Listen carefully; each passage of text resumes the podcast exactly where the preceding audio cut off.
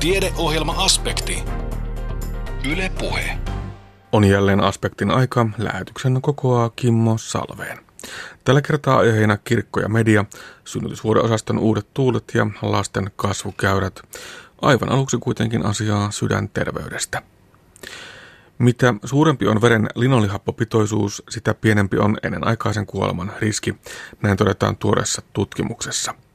Linolihappo on yleisin monityydyttämätön omega-6-sarjan rasvahappo, jota suomalaiset saavat eritoten rypsiöljystä ja siitä tehdyistä levitteistä.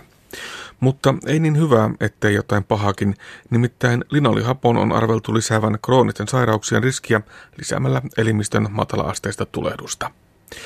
Onko linolihappo siis hyvis vai pahis ja mitä uudet tutkimustulokset merkitsevät? Anne Heikkisen haaseltavana on filosofian tohtori, ravitsemusepidemiologian dosentti Jyrki Virtanen.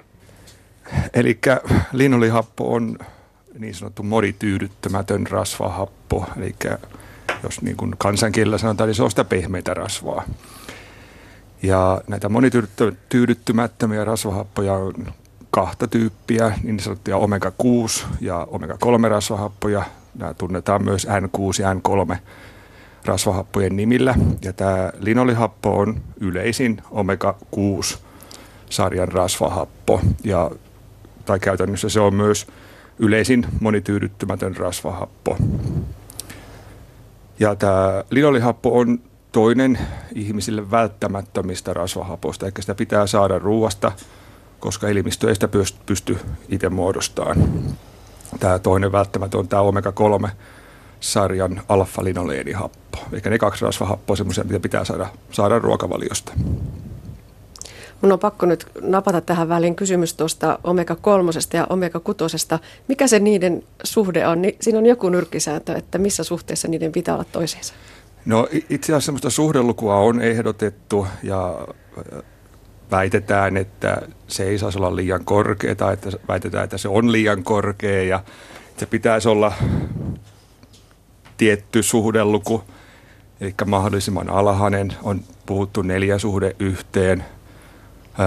Jossain jopa 1:1, mutta tämmöisellä suhdeluvulla ei ihan hirveästi käytännön merkitystä ole, koska sekä näillä omega-6-rasvahapoilla että omega-3-rasvahapoilla on molemmilla terveyden kannalta hyödyllisiä vaikutuksia, niin tämmöinen niin kuin hyvän suhde hyvään ei ole kauhean käyttökelpoinen määrä. Niin, vaikka näppärä olisikin aina antaa niitä kauhean tällaisia tarkkoja juttuja.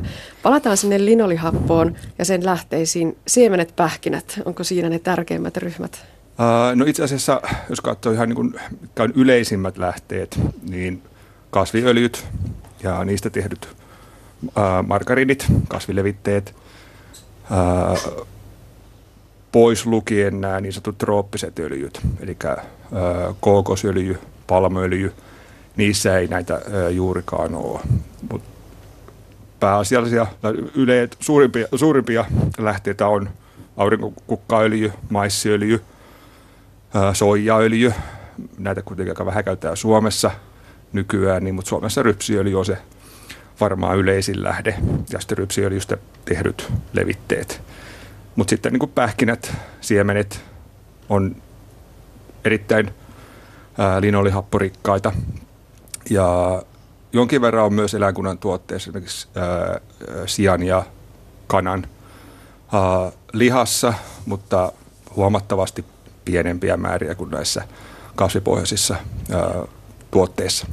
Eli sieltä sitä pitäisi saada. Jos ajatellaan suomalaisten linolihapon saantia ja verrataan sitä suosituksiin, niin missä mennään? No Suomessa saanti on, jos kansainvälisesti vertaillaan, niin se on ehkä hiukan pienempää kuin useissa muussa länsimaassa. Eli tämmöisen FINRISK-tutkimuksen perusteella, missä 5 vuoden välein kyselytutkimuksella arvioidaan suomalaisten ravitsemusta, terveydentilaa ja niin edespäin, niin tämä viimeiset tulokset on vuodelta 2012, niin siinä tämä linolihapon saanti oli noin 4-5 energiaprosenttia miehillä ja naisilla.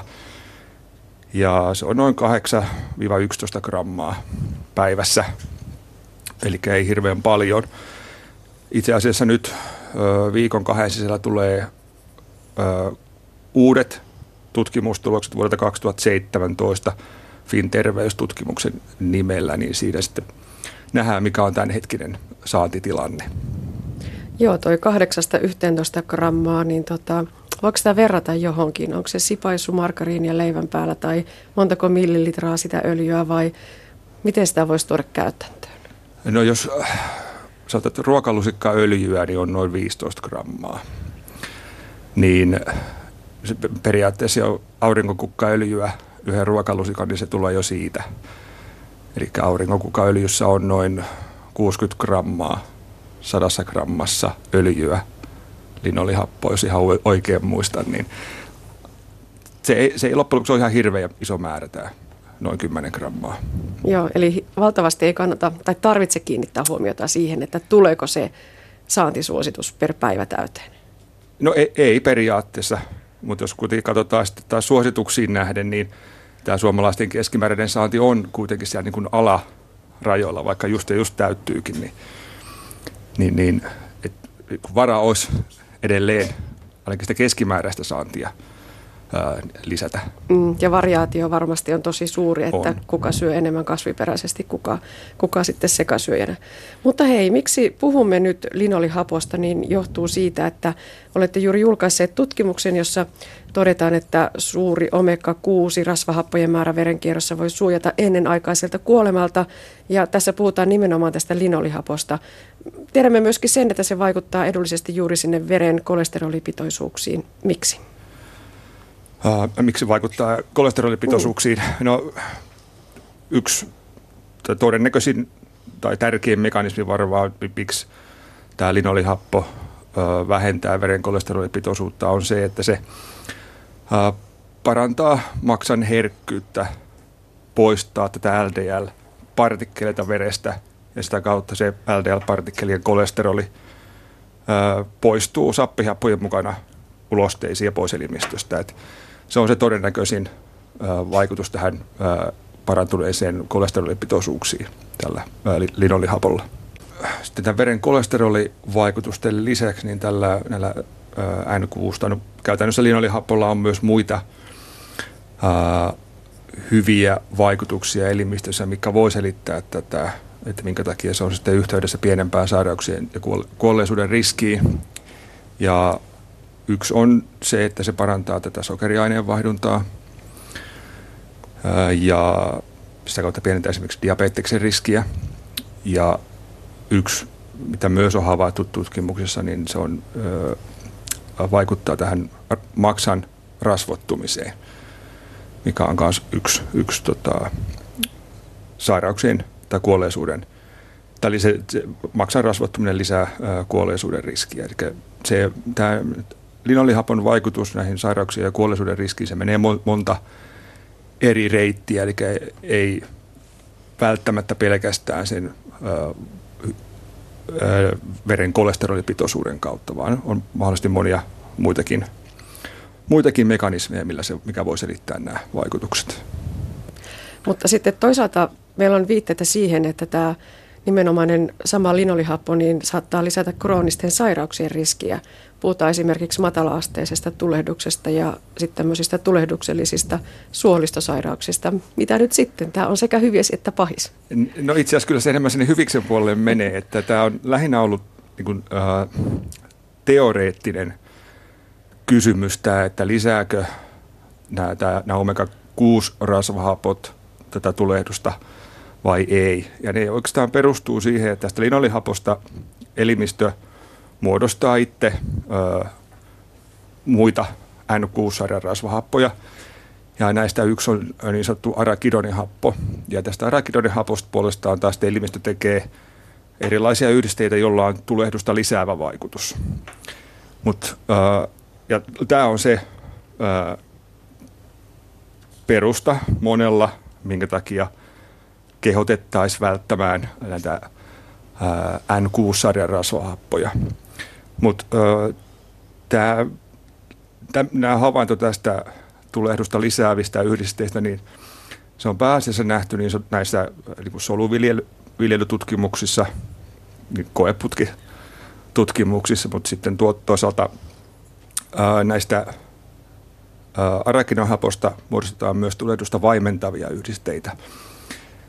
Ja myös tätä linolihaposta itsestään tehdään erilaisia yhdisteitä, millä on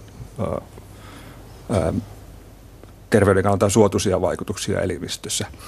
Eli se on hyvin yksinkertaistettu väite, että jos tätä linolihappoa käytetään välttämään sen takia, että se lisäisi tulehdusta. Jonkun verran on ollut uutisointia siitä, että nämä omega-6-rasvahapot tai linolihappoa lisäisi näiden tulehduksellisten suolistosairauksien riskiä. Ehkä niitä pitäisi sen takia välttää. On tosiaan olemassa yksi väestötutkimus, missä tällainen on havaittu, jossa siinä suurempi linolihapon saantiruuasta oli yhteydessä suurempaan haavaisen koliitin riskiin. Mutta sitten samassa tutkimusaineistossa on tehty toinen tutkimus, josta sitten ei löydetty yhteyttä toisen tyyppiseen tulehdukselliseen suolistosairauteen, eli Crohnin tautiin. Ja sitten on myös muita vastaavia tutkimuksia muissa aineistossa, eikä näissäkään ole havaittu yhteyttä tämän suuremman linolihapon saannin ja sitten tämän tulehduksellisten suolistosairauksien välillä, joten se näyttö on aika heikkoa. Ja itse asiassa on muutamia semmoisia kokeellisia tutkimuksia, mitkä on tehty potilailla, jotka sairastaa tällaista tulehduksellista suolistosairautta. Ja heillä itse asiassa tämä suurempi tai lisääntynyt linolihapon saanti itse asiassa paransi sitä heidän tilaansa. Eli tutkimusnäyttö ei kovin hyvin tue tai hyvin heikosti tukee, että tällä linolihapolla olisi ainakaan tulehduksellisia suolistosairauksia lisäävää vaikutusta. Niin, nämä syy-seuraussuhteet on kovin monimutkaisia ainakin maallikon näkökulmasta. Jos vaikka tosiaan linolihapon laittaa tuonne Googleen, niin sieltä aika nopeasti nousee esiin se keskustelu, että hyvää vai pahaa, lisääkö tulehdusta, aiheuttaako tulehduksellisia suolistosairauksia vai onko hyvä nimenomaan sydänverisuonitautien riskin pienenemisen kannalta. Mitä tutkija ajattelee siitä keskustelusta, mikä aina velloo näiden teidän tutkimusaiheidennekin ympärillä? No yksi mistä se varmaan johtuu, on se, että ei nähdä sitä koko kuvaa, koko tutkimuskenttää. Että poimitaan yksi tietty, välillä aika raflaavakin tutkimushavainto, ja sitten vedetään liian pitkälle meneviä johtopäätöksiä sen perusteella, eikä oteta sitten huomioon ihan vaikutuksia, että mitä on tapahtunut tutkimuksessa, on tutkittu niin kuin suoraan ihmisiä. Ja esimerkiksi just tästä, jos linolihapon tai arakidonihapon vaikutuksista näihin tulehdustekijöihin, niin on tehty ihan kokeellisia tutkimuksia, missä on annettu tosi isoja määriä linolihappoa tai arakidonihappoa, eikä niillä ollut mitään vaikutusta elimistön tulehdustekijöiden pitoisuuteen. Ja myös tässä meidän tutkimusaineistossa, missä tämä uusin julkaisu nyt tuli, niin myös siinä viime syksynä julkaistiin tutkimustuloksia näillä miehillä, niin mitä suurempi oli tämä veren linolihappopitoisuus, niin sitä pienempi oli tämä veren seerumin tai veren C-reaktiivisen proteiinin määrä. Ja tämä C-reaktiivinen proteiini, eli CRP, niin se on se yleisin tulehdusmarkkeri, mitä mitataan. Eli jälleen kerran niin kuin teorian vastaisesti, niin ihmisissä tämä vaikutus olikin päinvastainen. Puhutaan sitten tosiaan tästä uusimmasta tutkimustuloksesta. Jyrki Virtanen, täällä todetaan, että mitä suurempi on veren linolihappopitoisuus, sitä pienempi on ennenaikaisen kuoleman riski. Minkälaisilla aineistoilla tätä tutkimusta nyt on tehty? Eli tässä on kyseessä sepelvaltimotaudin vaaratekijätutkimus, tai moni tuntee varmaan tämän englanninkielisen nimen Kuopio ischemic heart disease risk factor study paremmin sillä nimellä. Eli tämä alkoi silloin 1980-luvun puolivälissä. Tähän tutkimukseen silloin otettiin mukaan 2682 keski-ikäistä ja vanhempaa miestä tästä Kuopiosta ja Kuopion läheltä. Ja heille tehtiin todella kattavat määritykset silloin tutkimuksen alussa. Kerättiin ruokavaliotiedot, määritettiin esimerkiksi juuri nämä tässä tutkimuksessa käytetyt verenrasvahappopitoisuudet. Ja heitä on sitten seurattu tähän päivän asti, että mitä heille on tapahtunut tässä tämän seurannan aikana, ketkä on sairastunut, mihin on sairastunut, mihin on kuolleet ja niin edespäin. Ja osaa tutkittavia on vielä tutkittu uudestaankin tässä seurannan aikana. Eli tästä on hyvin maailmanlaajuisestikin siis poikkeuksellisen tarkasti tutkittu väestöaineisto, tämä meidän SVVT-tutkimus. Ja tässä uusimmassa tutkimuksessa katsottiin siis tämän seerumin N6-rasvahappojen yhteyttä tämän seurannan aikana tapahtuneisiin kuolemiin. Ja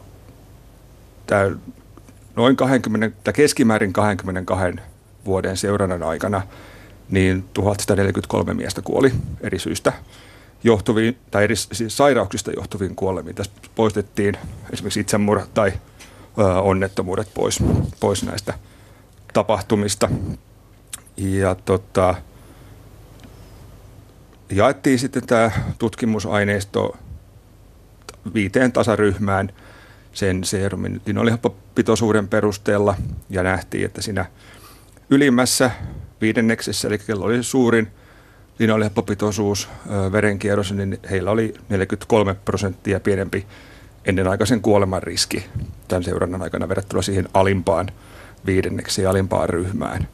Ja tämä varsinkin näkyy sydäntautikuolleisuudessa ja sitten näkyy myös muissa kuin sydäntaudista tai syövistä johtuvissa kuolemissa, kun taas sitten, niin kuin syöpäkuolleisuuteen ei ollut minkäänlaista yhteyttä. Ja yksi syy, miksi tätä katsottiin näin, on se, että on varsinkin sosiaalisessa mediassa esitetty, että vaikka nämä N6-rasvahappot suojaisikin sydäntaudelta, ne lisäisi sitten syöpiä. Esimerkiksi just tällä väitetyllä tulehdusmekanismilla, mutta siis semmoista näyttöä ei tässä löytynyt, että näin tapahtuisi. Sitten ei ollut, itse asiassa ei ollut minkäänlaista yhteyttä näihin syöpäkuolemiin. Eli tulokset ovat varsin samansuuntaisia sen kanssa, mitä aiemmin on saatu tietää. Eli nyt tavallaan niin kuin vahvistettiin niitä tietoja, että nimenomaan sydän- ja verisuonisairauksia tyypin 2 diabeteksen riski laskee, mutta että ei ole vaikuttavaa merkitystä sinne syöpäriskin nousuun. Kyllä. Se on aika merkittävä tieto kuitenkin, että vaikka yhtä tautiryhmää ehkäistäisiin, ei sitä samalla toista tautiryhmää lisättäisi. Tämä on sikäli aika merkittävä havainto ja itse asiassa aika hyvin tukee muita vastaavia tutkimuksia, mitä maailmalla on tehty. Että ihan on niin kuin linjassa niiden suhteen. Ja se tavallaan uusi havainto tässä tutkimuksessa oli se, että myös tämä seerumin arakidonihappo, niin sillä oli vastaavanlaiset yhteydet pienempään kuolleisuuden riskiin. Kun tällä linolehappopitoisuudella ei tosin yhtä vahvat läheskään, mutta kuitenkin, että sekin oli ennemminkin niin kuin suojatekijä kuin että olisi lisännyt riskiä. Ja se on semmoinen havainto, mitä muualla ei vielä, tai muissa tutkimuksissa ei ole havaittu. Tässä teidän tutkimuksessanne linolihapon määrää ja pitoisuutta on tutkittu nimenomaan siitä seerumista. Miksi ei ruokavaliosta? No, mä itse asiassa aikaisemmin julkaistu tutkimus, missä me katsottiin tämän ruokavaliorasvahappojen yhteyttä sydäntautien ilmaantumiseen. Ja siinä tämä suurempi N6-rasvahappojen määrä ruokavaliossa oli yhteydessä merkittävästi pienempää sydäntautien riskiin. Tässä me käytettiin nyt siis näitä seerumirasvahappopitoisuuksia ja Yksi syy on se, että näihin ruokavalioon määritysmenetelmiin, niin niihin aina sisältyy virhettä. Eli jokainen voi miettiä, että jos pitää miettiä edellisen vuoden aikana syömänsä keskimääräiset tai keskimäärin syömänsä ruoka-aineet, niin se on aika vaikeaa. Tai sitten toisaalta, mitä meidän aineistossa on tämä ruokapäiväkirjamenetelmä, se on aika työläs pitää, niin saatetaan siinä aikana sitten vähän muuttaa sitä ruokavaliotaan, että ei tarvitse kaikkia laittaa ylös, tai sitten ei vaan jaksta kaikkia laittaa ylös. Ja näissä, jos käytetään näitä seerumimittauksia, niin siinä tämmöistä virhelähdettä ei ole, koska siihen pitoisuuteen ei, tai mittaukseen ei pysty se ihminen itse vaikuttaa, että se on sitten mitä on. Ja tämä seerumin linolihapopitoisuus kuvaa tosi hyvin sitä linolihapon saantia ruuasta, koska elimistö ei sitä pysty valmistamaan. Tämän arakidonihapon osalta se ei ole kovin hyvä mittari arakidonihapon saannista, mutta koska sitä arakidonihappoa tehdään myös elimistössä ja toisaalta sitä saa ruokavaliosta aika vähän, niin, mutta tämän linolihapon osalta niin tämä seerumipitoisuus on hyvä saannin markkeri. Ja muissakin aineistossa on tehty tutkimuksia, jossa on käytetty näitä niin sanottuja objektiivisia markkereita, eli seerumirasvahapopitoisuuksia. Ja sitten toisaalta on tehty samassa aineistossa tutkimuksia ruokavaliopitoisuuksilla, ja aika hyvin ne pitää niin kuin yhtä, eli myös se ruokavalion rasvahappojen määrä ennustaa hyvin tätä sairauksien ja kuolleisuuden riskiä. Mutta siis mitä useammalla eri tavalla saadaan samantyyppisiä tuloksia, niin sitä enemmän se vahvistaa sitä tuloksen oikeellisuutta. No mitä nyt sitten jatkossa, millä tavalla tutkimus jatkuu ja mitä on sellaista, mitä pitää vielä tästä aineistosta selvittää, jos puhutaan vaikkapa nimenomaan linolihapon suhteesta?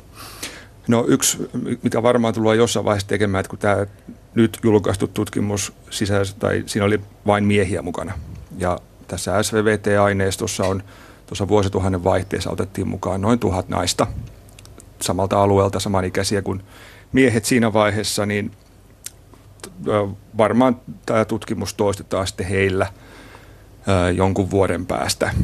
Et se on yksi semmoinen jatkotutkimuksen kohde.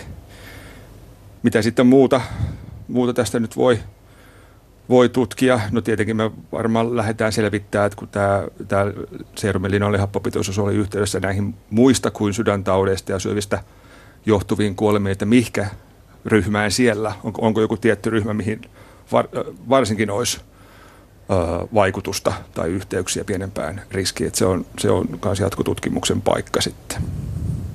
Linolihaposta kertoi filosofian tohtori, ravitsemusepidemiologian dosentti Jyrki Virtanen Itä-Suomen yliopistosta. Ja ravitsemussuosituksissa monityydyttämättömiä rasvahappoja, eli omega-3 ja 6, suositellaan saatavan 5–10% energiasta, ja tästä määrästä vähintään 1% tulisi olla omega-3-rasvahapoista, joten käytännössä linolihapolle saantisuositus on 4–9 energiaprosenttia. Toimittajana edellä oli siis Anne Heikkinen. Miten kirkko kohtaa ihmisen median kautta? Tätä pohti kuopiolaisen Alavan kirkon kohtaamisen kirkko luontosarjassa toimittaja, Sanalehden päätoimittaja Heli Karomäki. Mediakenttä on muuttunut voimakkaasti internetin ja erityisesti sosiaalisen median kiihdyttäessä perinteisen median rinnalle. Se, miten se on nykyään laajentunut tänne tämän internetin ansiosta tällaiseksi jokaisen kansalaisen omaksi viestimeksi ja demokratisoinut tätä tiedonvälitystä niin, että me ei ollakaan ainoastaan niitä sen portin vartijoiden seuloman media-aineiston varassa, vaan meistä kuka tahansa voi nyt luoda sitä omaa mediatodellisuuttaan tuolla sosiaalisessa mediassa, valita sieltä omat ryhmänsä, omat kuplansa ja saada äänensä siellä kuuluviin. Ja kuka siinä sitten on taitavampi kuin toinen, niin sitä enemmän vaikutusta pystyy siellä saamaan aikaan. Mä poikkesin tuossa tänne tullessa vielä huoltoasemalla hörppäämässä kahvin ja siinä jotenkin niin hauskasti tuli oli siellä niin kuin rinnakkain tätä meidän median todellisuutta. Tämän hetken se ihan pinnalla oleva puheenaihe on tietenkin tämä Aku Louhimiehen toiminta, jo vuosia pinnan alla kytenyt pettymys hänen johtamismetodeihinsa elokuvaohjaajana. Ja siellä on kummankin iltapäivälehden lööpin pääuutisena on tämä kohu, joka on meneillään. Ja tässähän nimenomaan yhdistyy tämä tällaisessa keskustelussa se tämän päivän somemaailma, että se, miten aiemmin media valikoi, ketkä pääsevät ääneen, ketkä voivat keskustella, ketkä voivat kertoa mielipiteensä, keitä kuullaan asiantuntijoina, niin nyt koko kansa keskustelee, tai ainakin ne, joita se asia kiinnostaa, koska siellä somemaailmassa jokainen voi sen mielipiteensä sinne heittää, ja senhän takia tästä on tullut myös niin sellainen julma maailma, koska tämä jokaisen kansalaisen mahdollisuus siellä netin kautta vaikuttaa ja ilmaista mielipiteitään, se on valtava mahdollisuus, jolla saadaan aikaan paljon hyvää, mutta myös se vyörytys silloin, kun lähdetään jotakin epäkohtaa korjaamaan, niin saattaa heittää monella tavalla yli, ja tällainen suuren julkisen häpäisyn riski on aina olemassa. Ja tässä tietenkin meillä myös jokaisella kristittyinä on se vastuu, että miten me siellä somessa käyttäydymme, koska silloin, kun oikeamielinen kristitty lähtee hyvää asiaa ajamaan, niin siinä saattaa vauhti olla joskus niin kovaa, että siinä saattaakin joku jäädä jalkoihin. Ja mä tiedän, että mulla on tämä riski itsellä koko ajan olemassa, koska mä usein reagoin tunteilla asioihin ja suutun vääryydestä ja haluan sitä vääryyttä oikaista. Ja silloin, kun sitä lähtee oikein pontevasti oikaisemaan, niin vaikka ei itse välttämättä sanoisi liian kovasti omasta mielestään, mutta se keskustelu, joka saattaa ryöpsähtää siitä omasta keskustelun käynnistämisestä, niin se saattaakin levitä ja paisua ja vyöryä kohtuuttomaksi. Siis kirkolla tässä yhteydessä mä tarkoitan tapauksittain eri asioita. Joskus mä tarkoitan evankelis-luterilaista kirkkoa sen kaikilla tasoilla, sieltä valtakunnallisesta kirkkohallituksen tasosta ihan sinne paikallisseurakuntiin saakka. Joskus mä tarkoitan koko maailmanlaajuista kristikuntaa, Jeesuksen seuraajien joukkoa, joita meitä on jo monta miljardia. Ja sitten aika usein mä tarkoitan myös kirkkoa ihan yksittäisessä jäsenessään. Mulle on jäänyt mieleen tämmöinen Jaakko Eleniuksen, entinen Kotimaan päätoimittaja ja körttijohtaja ja professori ja vaikka mitä muuta, niin häneltä oli joskus kysytty, että mitä kirkko teki, kun Suomi oli sodassa?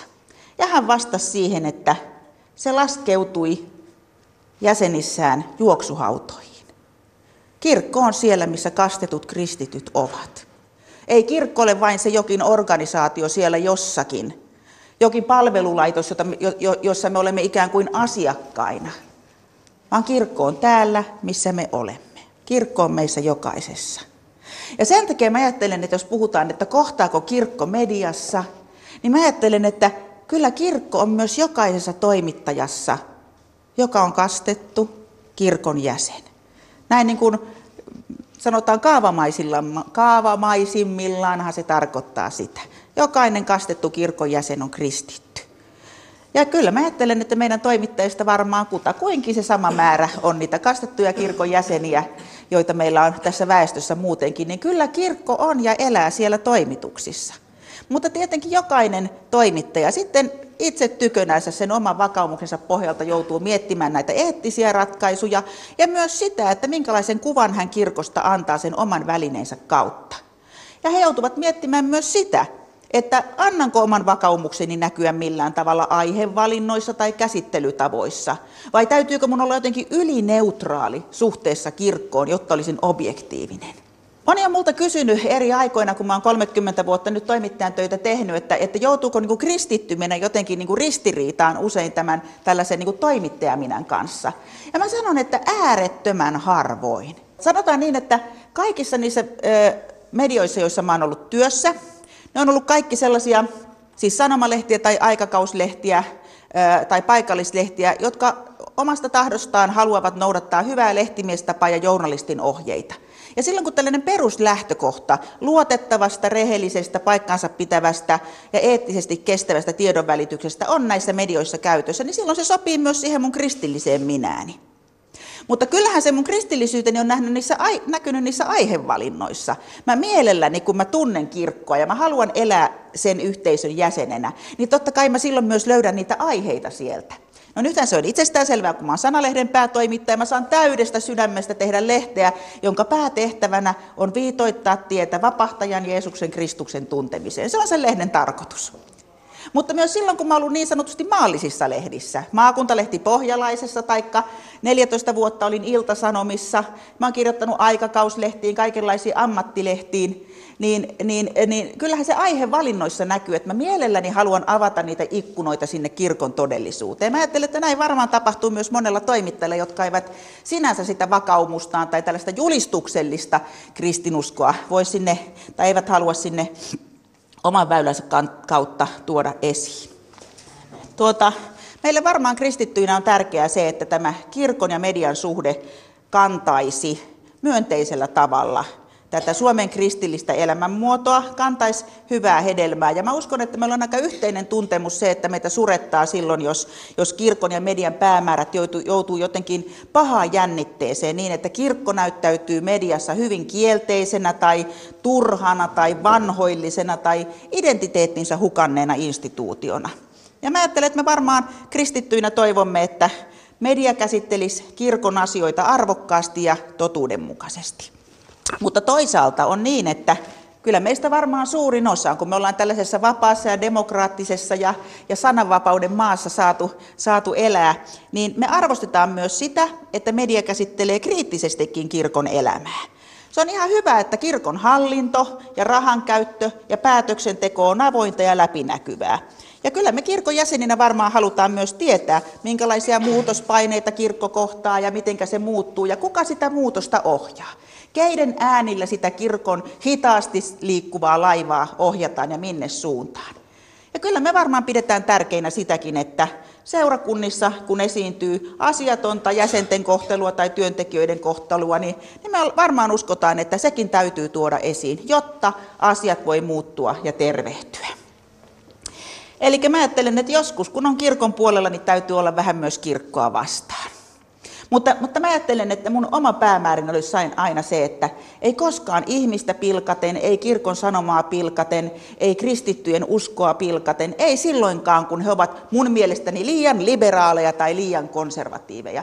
Ja se on ollut mun ohjenuorani myös Sanalehdessä, että me rakennetaan siltoja, me voidaan puhua vaikeista asioista, me voidaan nostaa esille epäkohtia, mutta ei koskaan niin, että kenenkään tarvitsisi pelätä meidän lehden lukemista. Voi olla konservatiivi tai voi olla liberaali tai voi olla ihan jotain sieltä väliltä edes tietämättä, minkälaiseen lokeroon kuuluu tai olematta missään lokerossa. Voi kuulua kaikenlaisiin enemmistöihin tai kaikenlaisiin vähemmistöihin ja silti ei koskaan tarvitse tämän lehden lukemista pelätä.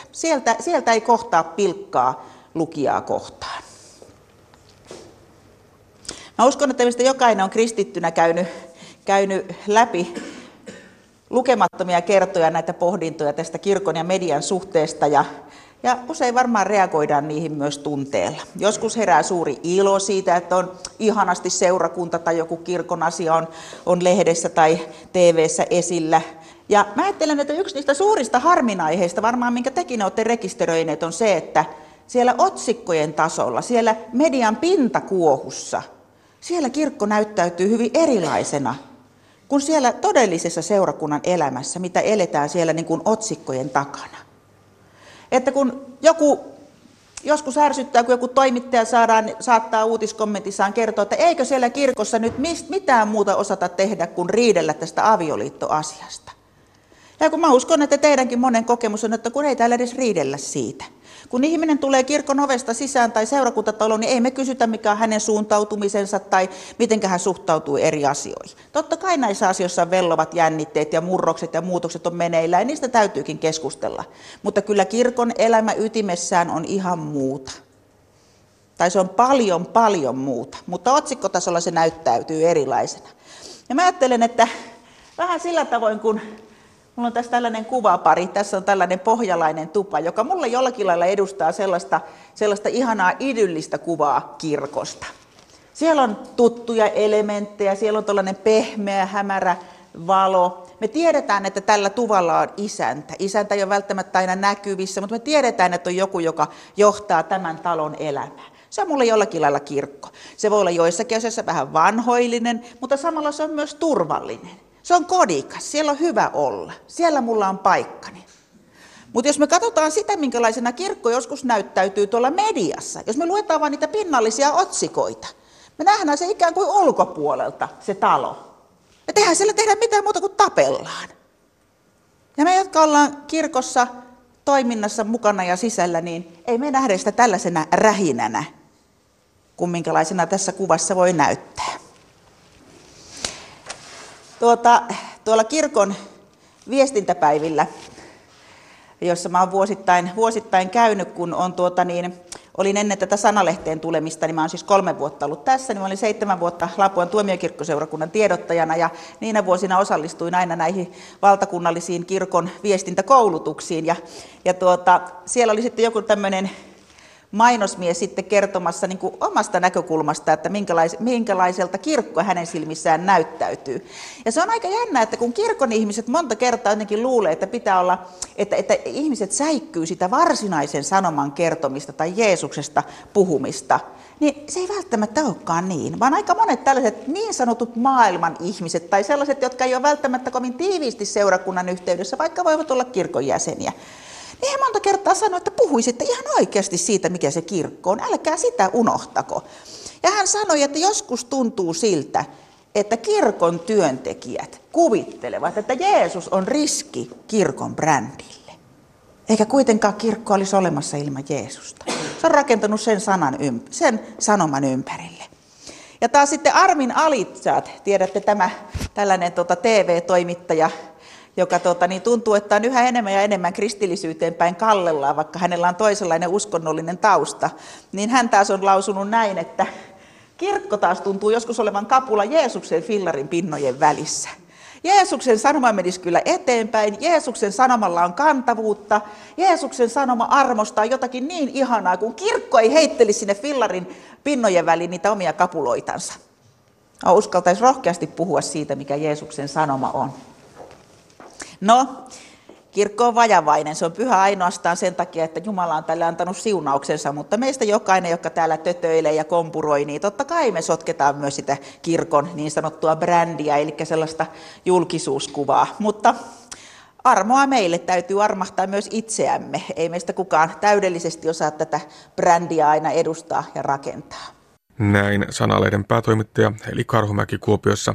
Karhumäen puheenvuoro kokonaisuudessaan Aspektin verkkosivuilla osoitteessa kantti.net kautta Aspekti.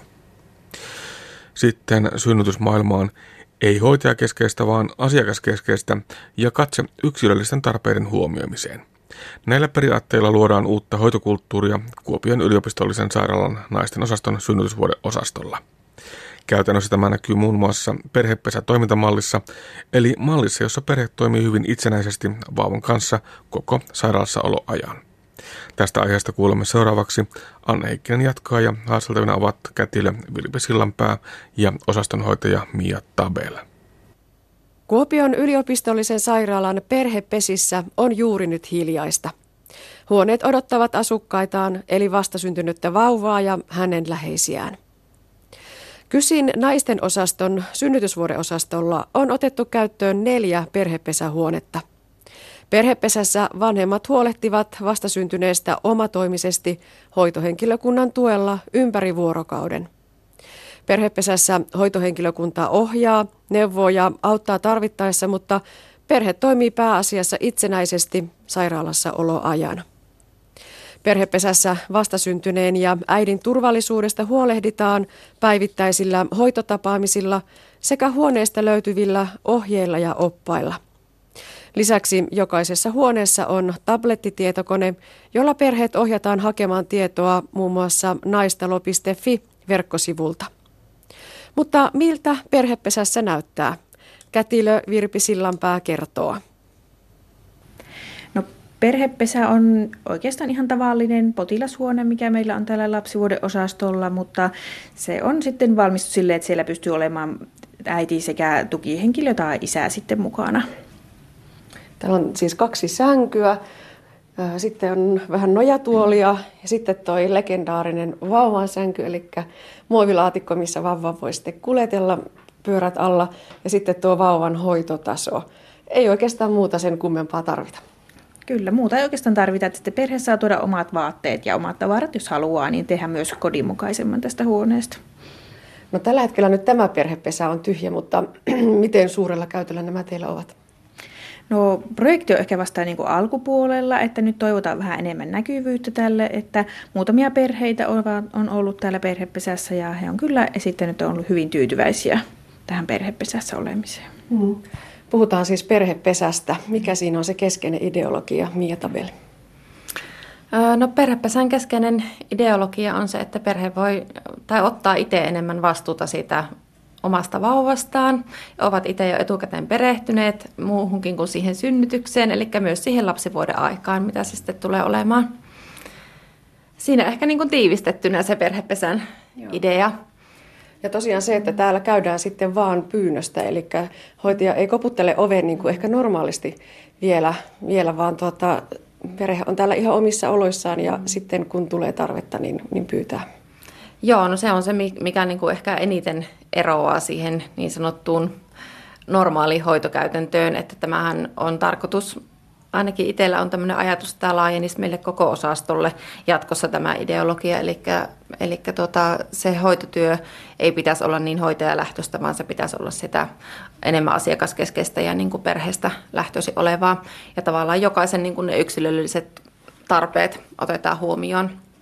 Eli kaikki ei lähde samalta viivalta, mutta enemmän tosiaan toivotaan, että hoitoajat on kuitenkin lyhentyneet ja tarkoitus on niitä ehkä vielä tiivistääkin niin, että perhe on oikeasti valmistautunut siihen vastasyntyneen tulemiseen.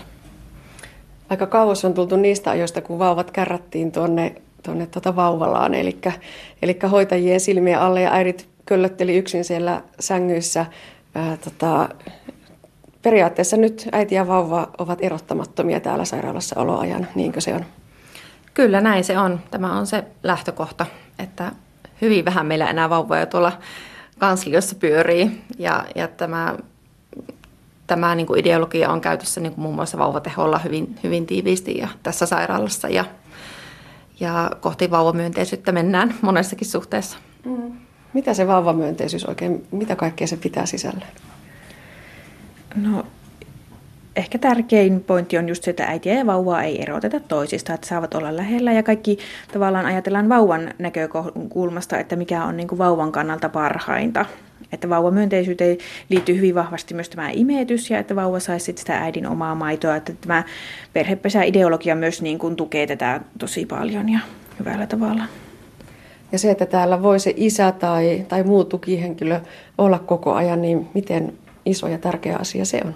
No, se on hyvin tärkeä asia, että sehän tuo äidille myös sitä tukea ja turvaa siinä ja on niin kuin ihan käytännön konkreettisena apuna tässä alkuun, että kyllähän siinä äiti on hyvin sidoksissa siihen vauvaan ja oma vointikin voi olla vielä aika heikko, niin se apu isältä tai tukihenkilöltä, niin se on hyvin suuri asia. Ja toisaalta sitten taas isän tai tukihenkilön kannalta niin saa olla heti alusta asti ja luoda semmoisen hyvän suhteen vauvaan, että se lähtee heti alusta asti sitten. Mutta ihan kaikille perhepesä ei sovellu, eli tässä on myös tiettyjä rajoituksia. Kyllä, että äidin sekä vauvan pitää olla hyvävointisia, että tarkoittaa sitä, että äidillä ei ole merkittäviä perussairauksia ja raskaus on sujunut hyvin normaalisti. Ja sitten lopulta se sopivuus katsotaan sitten synnytyksen jälkeen, että jos synnytys on sujunut ilman komplikaatioita ja kaikki mennyt hyvin, niin sitten on mahdollisesti päästä sinne perhepesään. Ja vaikka täällä tosiaan ollaan hyvin omissa oloissa ja omassa rauhassa, niin silti hoitaja käy kurkkaamassa. Eli sitten oliko se niin, että 3 kertaa vuorokaudessa niin perhe pyytää hoitajaa käymään? No, se on semmoinen keskeinen tämmöinen käytäntö, että tavallaan 3 kertaa nyt vähintään varmaan tarvii semmoiset perusasiat, mitä ollaan katsottu, mitä niin kuin joka tapauksessa jokaiselle perheelle täytyy ohjata. Niin se on... Kerrotaan perheelle nämä käytännöt silloin, kun perhe tänne tulee, ja sitten voidaan siinä tilanteessa sopia, että mitkä olisi ne kelloajat, milloinka kenties sitten perhe pyytää apua. Mutta tietysti siinäkin aina sitten mennään se vauvantahtisesti, että ei ole mitään tarkkaa eikä sidottua tiettyihin kelloaikoihin rajoitettua. Että totta kai. Ja sitten voihan se olla, että joku hätä tai joku tulee, mitä me ei osata niin kuin ennakkoon tiedostaa, niin totta kai aina on hoitaja sitten saavutettavissa, että ei tarvitse kenenkään jäädä niin kuin oman onnensa nojaan eikä pelätä sitä, että tarvitsee olla niin kuin yksin tai jää yksin. että aina saa tukea. No mitä ne on ne sellaiset ehdottomat must-hommat, mitä hoitaja käy perheen kanssa joka tapauksessa läpi? No vauvaa seurataan ne ensimmäiset päivät aika tiiviisti kuitenkin vauvan hyvinvointia, että samalla siinä kun hoitaja seuraa vauvan hyvinvointia, katsoo päivittäin esimerkiksi lämpöjä mittaillaan ja vauvaa punnitaan, niin samalla saa myös ohjausta siihen vauvan hoitoon ja ihan niihin konkreettisia asioita, mitä perhe kaipaakin. Ja useimmiten se uudelleen synnyttäjällä ehkä on myös sitä perheen tarpeista, että mitä he haluavat käydä läpi, mihin tarvitaan kertausta, mutta ensisynnyttäjälle sitten ohjataan ihan kaikki samat asiat, mitä muillekin alusta asti, että vauvan perushoitoa ja muuta. Teillä on Virpi toiveena, että perhe olisi jo tosiaan etukäteen ennen perhepesän tuloa, niin ottanut itsekin selvää sitä vauvahoidosta ja vähän perehtynyt niihin kuvioihin. Kyllä, se olisi hyvin tärkeä osa, että perhe olisi hakenut tietoa, koska sitä on tänä päivänä hyvin saatavilla, niin hankkinut sitä tietoa ja olisi valmistautunut siihen lapsivuoden aikaan, että esimerkiksi vauvanhoitoasioita, miten se imetys sujuu ensipäivinä, miten äitin toipuminen synnytyksen jälkeen, niin näistä asioista olisi ihan hyvä hakea tietoa. No miten kauan keskimäärin perhepesässä vietetään aikaa? No keskimäärin se on 1-2 päivään synnytyksen jälkeen, että osa pääsee kotiutumaan jo, puhutaan lysystä, eli lyhyt jälkihoitoisesta synnytyksestä, että ensimmäisenä päivänä, mutta osa on sitten 2 päivää. Joo. Ja suunta on tainnut olla koko ajan alaspäin, että se sairaalassa oloaika lyhenee lyhenemistä. Joo, kyllä se vuosivuodelta on koko ajan lyhentynyt, että on ollut lähempänä 4:ääkin ne vuorokaudet vielä muutama vuosi sitten ja siitä on pikkuhiljaa tultu, nyt ollaan jo pikkusen alle 3 keskimääräisessä, mutta tosiaan on meillä paljon niitäkin, jotka lähtee sitten jo heti vuorokauden jälkeen. No minkälaisia etuja siitä nopeasta kotiutumisesta on sekä vauvalle että äidille ja koko perheelle? No, kiintymyssuhde muodostuu nopeammin vauvaan, kun ollaan yhdessä alusta alkaen ja nopeasti lähdetään kotiin siihen arkitilanteeseen. Ja on ihan tutkittu, että se imetys onnistuu todennäköisemmin, kun sitä ollaan ja lähdetään nopeasti kotiin sinne niin kuin omiin oloihin ja muihin. Ja sitten myös ihan tutkitusti lyhyt sairaalassaoloaika niin vähentää sitä äitien ja vauvojen infektoitumista. Niin, mitä sä Virpi kätilönä sanot, että onko vielä perheitä, joiden kanssa se vauvanhoidon opettelu aloitetaan ihan nollasta vai onko se niin, että otetaan itse vähän ennakkoonkin jo selvää? No oikeastaan on molempia, että kyllä on perheitä, että aloitetaan täältä myös alusta, että koska tämän päivän yhteiskunta myös on vähän eriytynyt, että ei välttämättä ole minkäänlaista kokemusta, ei ole pidetty koskaan edes vauvaa sylissä tai nähty imetystä tai vauvahoitoa ollenkaan, että kyllä sellaisten perheiden kanssa aloitetaan ihan alusta, mutta hyvin on oikeastaan, voi sanoa, ihan viime vuosina tietysti on tämä informaatiolähdekin niin kuin lisääntynyt, niin on paljon perheitä, jotka on hyvin perillä asioista, hyvin tietävät ja osaavat myös niin kuin vaatia oikeanlaista ja hyvää hoitoa sitten. Mm-hmm. Ja varmaan se suuntaus on myös perheellä sinne, että toivotaan sitä omaa rauhaa ja apua pyydetään sitten vasta, kun oikeasti tarvitaan. Kyllä, sinne se on se suuntaus ja toivotaan, että se olisi niin kuin meidän molempien sekä hoitohenkilökunnan että perheiden suuntaus. Mm. Edelleen kätilönä, mitä sanot, miten paljon se on muuttunut täällä osastolla teidän työtänne, että ei tosiaan välttämättä enää mennäkään koputtelemaan sinne oveen ja katsomaan ja kuulostelemaan, vaan odotetaan, että pyydetään apua. Kyllähän se on muuttanut ja se on myös niin kuin ehkä hoitohenkilökunnalle niin kuin asenteen muutos, että pystytään ja uskalletaan luottaa siihen, että se perhe pyytää apua silloin, kun tulee poikkeustilanne, että ei pystytä olemaan koko ajan seuraamaan sitä vauvaa ja äidin vointia myöskin, että uskalletaan luottaa siihen perheen näkökulmaan. Mutta miten siis perhepesään tullaan? Sieltä jo neuvolasta lähtien voi esittää toiveen ja sitten kuitenkin se viimeinen tilannetsekkaus tehdään täällä synnytyksen jälkeen. Kyllä, että idea olisi just, että se olisi suunniteltu siellä neuvolassa ja perhe olisi valmistautunut, etukäteen hakenut tietoa. Ja jos sitten kaikki sujuu hyvin ja synnytys sujuu normaalisti, niin sen jälkeen voi päästä osastolle sitten perhepesään. Mutta aina, koska tähän on lastenlääkärien ja synnytyslääkärien kanssa yhdessä laadittu kriteerit, mitkä kuka on sopiva siihen perhehuoneeseen, niin milloin vointi on hyvä siihen, niin se on se merkki, että milloin pystytään järjestämään. Että ainahan se ei välttämättä onnistu sitten se perhepesään pääseminenkään. Mutta silloin meillä on tarjolla myös näitä normaaleja perhehuoneita, milloin voi isä tai tukihenkilö tulla osallistumaan, mutta silloin seurataan vähän tarkemmin sitten äitiä ja vauvaa. Näin kätilö Virpi Sillanpää ja osastonhoitaja Mia Tabell. Jatketaan sitten lasten kasvukäyrillä. Lapsen kasvu on ikkuna lapsen terveyteen. Kasvukäyristä kuultiin syksyn tutkijoiden yötapahtumassa, jossa kasvukäyristä kertoi lastenlääkäri, tutkija Antti Saari, joka on ollut itse mukana uudistamassa suomalaisia lasten kasvukäyriä. Kasvukäyrien historia ulottuu, tai kasvun tutkimuksen historia ulottuu ennen ajanlaskun alkua. Tämmöinen Solon ateenalainen on ensimmäinen henkilö, jonka kirjoitus on säilynyt tähän päivään saakka. Hän tunnisti lasten kasvusta jo tällaisia erilaisia vaiheita. Hän huomasi, että tämmöisessä 7 vuoden sykleissä lapsen kasvu toteutuu. No sitten meni toista tuhatta vuotta ennen kuin kasvusta uudelleen kiinnostuttiin. Ja käytännön syyt oikeastaan herätti kiinnostuksen armeijoissa. Huomattiin, että varusmiehet kasvaa koko ajan pidemmiksi kuin aiemmin armeijassa olleet varusmiehet. Todettiin tämmöinen ajanoloon tapahtuva muutos kasvussa, eli sekulaariseksi muutokseksi sanotaan. Ja armeijalle tämä oli tarkka asia, koska heillä oli varusteet, jotka kävi aina pienemmäksi ja pienemmäksi tuleville varusmiehille, ja sen takia he seurasivat näiden varusmiesten kasvua. No hiljalleen tästä 1700-luvulle tultaessa niin kasvusta alettiin kiinnostua sitten laajemminkin ja nimenomaan myös lapsuuden ajan kasvusta, ja sieltä asti sitten systemaattisemmin kasvua on tutkittu. Hollantilaiset on kasvun seurannassa, kasvun tutkimuksessa edelläkävijöitä olleet 1800-luvulta alkaen, ja suomalaiset on sitten toinen maa maailmassa, jossa tämä kasvun seurantaa tehdään saman sisältöisesti kuin hollantilaiset. Miksi Hollanti ja Suomi? Varmaan syynä on se, että meidän terveydenhuoltojärjestelmä on hyvin samankaltainen, eli kaikki lapset, jotka Hollannissa tai Suomessa on, niin menee tämmöisen systemaattisen kasvunseurantajärjestelmän läpi ja heitä mitataan säännöllisesti.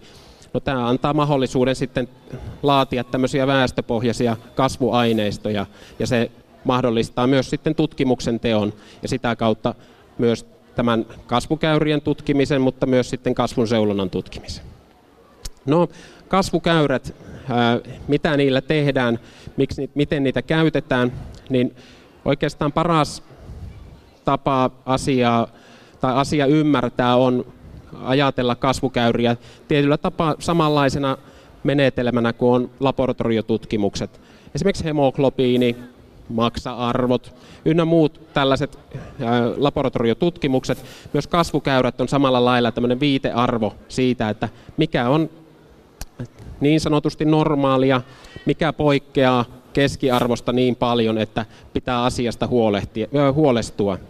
Ja kun laboratorioviitearvoja tehdään, niin kerätään terveistä lapsista tai aikuisista esimerkiksi hemoglobiiniarvoja. Sitten katsotaan, että kuinka paljon näistä lapsista tai aikuisista sitten jää 95% sisään niiden havaittujen arvojen suhteen, ja sitten tämä 2,5% siellä alapuolella ja 2,5% yläpuolella sitten määrittää viitearvot.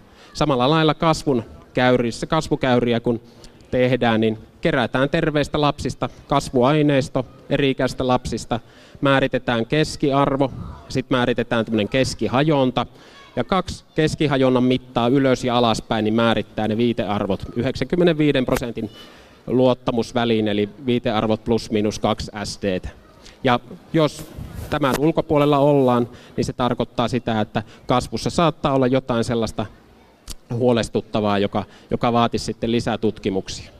No, me lähdettiin selvittämään tätä asiaa meidän tutkimuksessa, että onko tämmöinen plus minus 2 SDtä, eli se, että 2,5% esimerkiksi lyhyistä lapsista, 2,5% pitkistä lapsista jatkotutkittaisiin. Ja tätä sitten selvitettiin näissä meidän kasvuseulontatöissä. No, ensiksi kuitenkin menisin vielä siihen, että minkä takia nämä kasvukäyrät uusitaan. Niin kuin sanoin, niin kasvu on muuttunut vuosisatojen kuluessa, ja viimeisten vuosikymmentenkin aikana eri puolilta Eurooppaa on kerrottu huomattu, että lapset kasvaa pidemmiksi aikuisiksi kuin heidän vanhempansa. Ja me lähdettiin tutkimaan tätä asiaa, että miten Suomessa. Ja todettiin, että vanhat kasvukäyrät, jotka oli noin 40 vuotta vanhat, tai se aineisto, mikä niissä käyrissä oli, niin se oli noin 40 vuoden takaa. Ja tämän 40 vuoden aikana niin lasten kasvussa oli tapahtunut isoja muutoksia. Suurimmat muutokset oli tapahtunut pääasiassa tuolla imeväisiässä. Lapset kasvoi pidempinä ensimmäisten kuukausien aikana kuin aiemmin keskimäärin, ja sitten heti 3 kuukauden iästä alkaen niin lasten kasvu palasi vanhojen käyrien tasalle. Ja taas 6 kuukauden iästä alkaen lapset kasvoi pidempinä kuin aiemmin. No mikä tämän selittää, niin Suomessa 70-luvulla, mistä nämä oli nämä pääasiassa nämä vauvat niissä vanhoissa kasvukäyrissä, niin lapsia rintaruokittiin kaikkein vähiten, mitä koskaan Suomessa ja missään tiedossa oleva historia aikana on rintaruokittu. Ja esimerkiksi itse on 70-luvun lapsi ja neuvolakortissa lukee, että Antille pitää antaa tuore mehua, koska kasvaa huonosti. Ja paino on kuitenkin syntyessäni jo 5 kiloa 200 grammaa, joten en ollut kovin aliravittu, mutta sen ajan ravitsemussuositukset oli, että mitä isommaksi lapsi kasvaa, niin sen parempi. No, tänä päivänä rintaruokintaa suositellaan vähintään 4 kuukauteen asti ja sitten sen jälkeen aloitetaan kiinteitä ruokia rintaruokinnan ohella. No, kasvun seulonnasta me tosiaan tutkittiin sitä, että voidaanko näillä kasvuseularajoilla tunnistaa kasvusairauksia väestöstä. Koska vaikka kasvun seurantaa on tehty Suomessakin 100 vuotta, niin tämmöinen tutkimusnäyttö siitä, että sillä oikeasti voidaan tunnistaa kasvusairauksia, niin se on käytännössä puuttunut.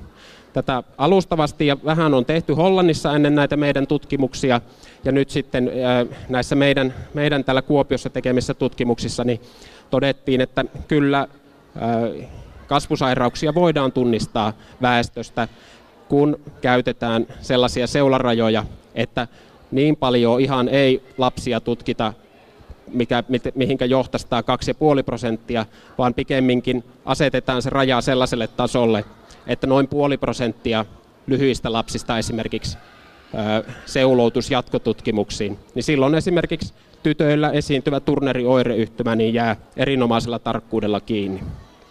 No, mitä me ei tiedetä toisaalta vielä näiden meidänkään tutkimusten jälkeen on se, että jos me väestötasolla aletaan tehdä kasvun seulontaa, niin kuin tällä hetkelläkin tehdään, niin itse asiassa me ei tiedetä vielä sitä, että mitä näistä terveistä lapsista, kun seulotaan neuvolassa, mitä heistä mahdollisesti voisi kasvun perusteella sitten loppupelissä löytyä.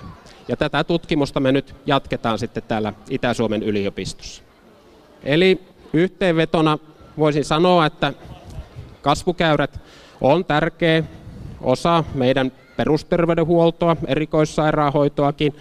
Niillä on oikeastaan semmoinen 2-vaiheinen tarkoitus. Me pystytään seuraamaan yksilötasolla lapsia, eli jos lapsen kasvussa tapahtuu poikkeama alaspäin, niin me tietysti katsotaan, että millä tasolla lapsi on aiemmin kasvanut, ja sitten jos se poikkeaa johdonmukaista kulustaan, niin silloin pitää huolestua. Tai toisaalta sitten nämä kasvuseulasäännöt, jotka meillä on, niin niiden avulla voidaan yksilötasolla lasta seurata. Mutta kasvun seurannassa on myös toinen puoli, eli se, että me saadaan siitä erittäin arvokasta tietoa väestötasolla, terveystietoa, sitä tietoa, että miten esimerkiksi lasten paino on kehittynyt, kuinka paljon meillä on ylipainoisia lapsia, kuinka paljon lihavia lapsia. Toisaalta saadaan tietoa siitä, että miten lapset ylipäätään kasvaa, onko murrosiän kasvupyrähdys aikaistunut. Tämän kaltaisia tärkeitä tietoja, jotka väestöstä on hyvä saada. Lisäksi tällaisia väestötasolta kerättyjä kasvutietoja niin voidaan hyödyntää erilaisissa tutkimuksissa, kun katsotaan esimerkiksi lasten kasvusta, että minkälaiset tekijät siihen kasvuun vaikuttaa. Ja meidän tutkimuksissa me ollaan katsottu, että esimerkiksi imeväisiällä käytetyt antibioottikuurit ja todennäköisesti vielä niin, että imeväisiässä sairastetut infektiot, niin niillä voi olla yhteys siihen, että lapsella on alttius lihoa myöhemmin elämässään. Ja tämä on aika monessa muussakin tutkimuksessa todettu. Lisäksi ihan viimeisimpänä tutkimuksena niin ollaan seurattu ja katsottu näistä meidän tähän kasvukäyräaineistoon kerätyistä lapsista, mitenkä hengitettävät kortisonilääkkeet vaikuttaa lasten kasvuun. Ja todettiin, että niillä on merkittävä kasvuvaikutus, jos niitä käytetään pitkäaikaisesti imeväisiässä. Eli toisin sanoen Kasvukäyrien käyttö kannattaa ja tällaisten kasvuaineistojen kerääminen kannattaa ja toisaalta kasvun seulonta kannattaa. Näin siis lastenlääkäri, tutkija Antti Saari, joka puhui aiheesta tutkijoiden yössä Kuopiossa. Ja näin päättyy tämänkertainen Aspekti. Lisää aiheistamme netissä osoitteessa kantti.net/aspekti sekä Yle Areenassa.